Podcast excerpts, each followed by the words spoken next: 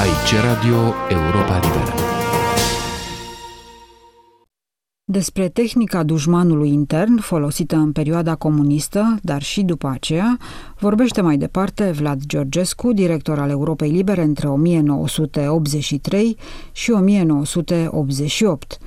De ce erau puși la zid ungurii sau evrei, de ce nu e sănătoasă limitarea drepturilor minorităților, explică Vlad Georgescu în editorialul intitulat Ce este patriotismul, editorial care a fost difuzat pe 2 iunie 1984. Transmitem editorialul săptămânal. La microfon Vlad Georgescu. După cum bine vă închipuiți, primesc aici la radio multă corespondență din țară, în cea mai mare parte referitoare la încercările grele prin care trece poporul nostru, cetățenii de toate categoriile. Uneori primesc și scrisori critice, în care emisiunile și programele noastre sunt criticate. Atunci când această critică se face în termeni civilizați și de multe ori are acest caracter, nu mă sfiesc să o difuzez pe unde, aceasta deoarece pornesc de la premiza că postul de radio Europa Liberă, fiind un post de radio al tuturor românilor, trebuie să reflecte o gamă cât mai largă de idei. În orice caz, nu este postul meu, nici al redactorilor, așa încât el trebuie și poate să exprime un spectru variat de păreri. Am primit o astfel de scrisoare critică zilele trecute și lectura ei m-a îndemnat să-mi intitulez editorialul de astăzi Ce este patriotismul? Aceasta deoarece autorul anonim al scrisorii, ale cărei idei și păreri exprimă puncte de vedere de altfel ale unor cercuri care nu sunt deloc anonime, se referea el însuși la ideea de patriotism, îndemnându-mă și îndemnându-ne, presupun pe toți cei de aici, citez, la o mai mare responsabilitate intelectuală, morală și patriotică față de neamul și țara de unde proveniți. Am încheiat citatul.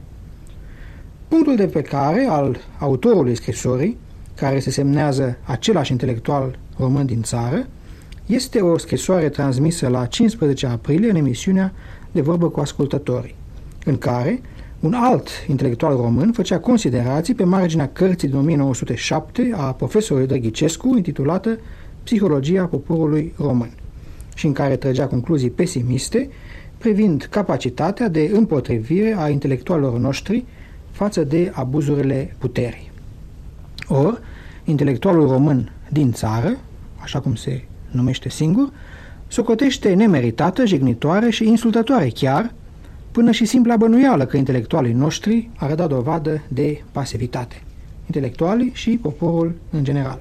El spune, citez, Psihologia poporului român s-a configurat de-a lungul unui proces istoric în care anumite condiții istorice, nenumărate vicisitudini și influențe corupătoare și-au pus amprenta asupra unor trăsături de psihologie individuală și colectivă a românilor. Aceste trăsături nu sunt eterne și imuabile, ci supuse schimbării influenței modelatoare exercitate de condițiile reale ale existenței sociale. Am încheiat citatul. Nimic mai adevărat și am spus-o și eu în repetate rânduri, pasivitatea evidentă a românilor de astăzi, mai ales a intelectualilor, nu se poate explica prin tradiție istorică, în primul rând pentru că tradiția istorică a vechilor noastre elite era departe de a fi pasivă. Aici este de altfel și speranța în viitor, speranța că această pasivitate temporară va trece, făcând din nou loc combativității pe care orice cunoscător al trecutului nostru o găsește în istoria românească încă din evul mediu. Intelectualul român din țară își continuă apoi scrisoarea afirmând și citesc din nou.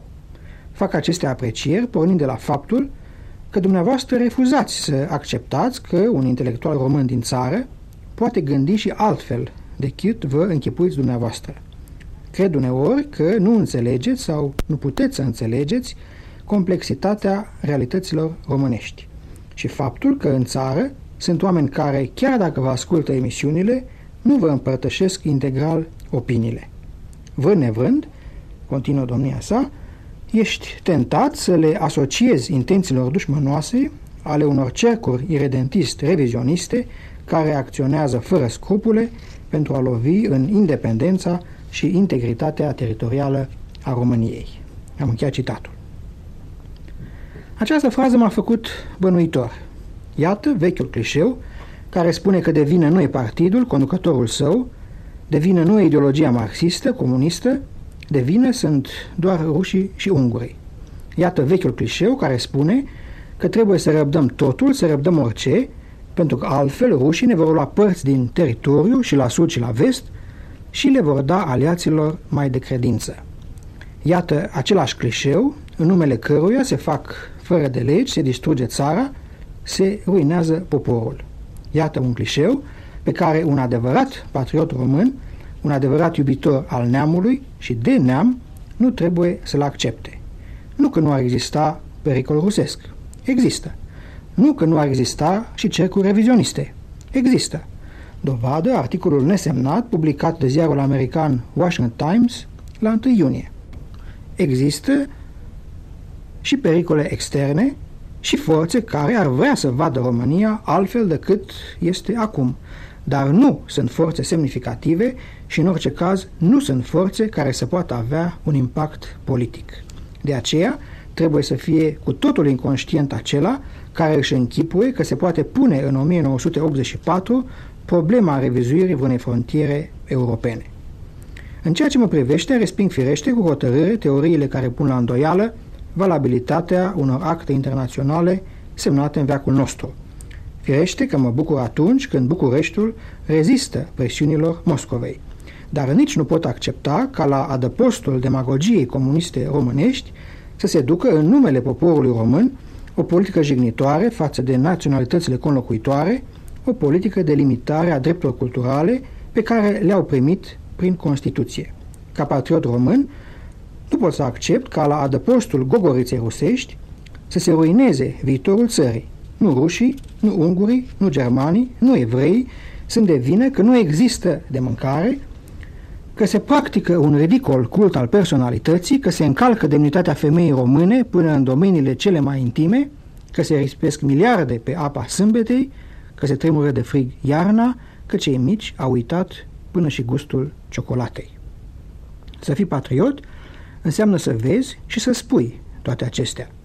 Să fii patriot înseamnă să ieși, într-un fel sau altul, din pasivitate. Pentru că ne amăgim dacă credem că ne putem salva pe noi prin tăcere.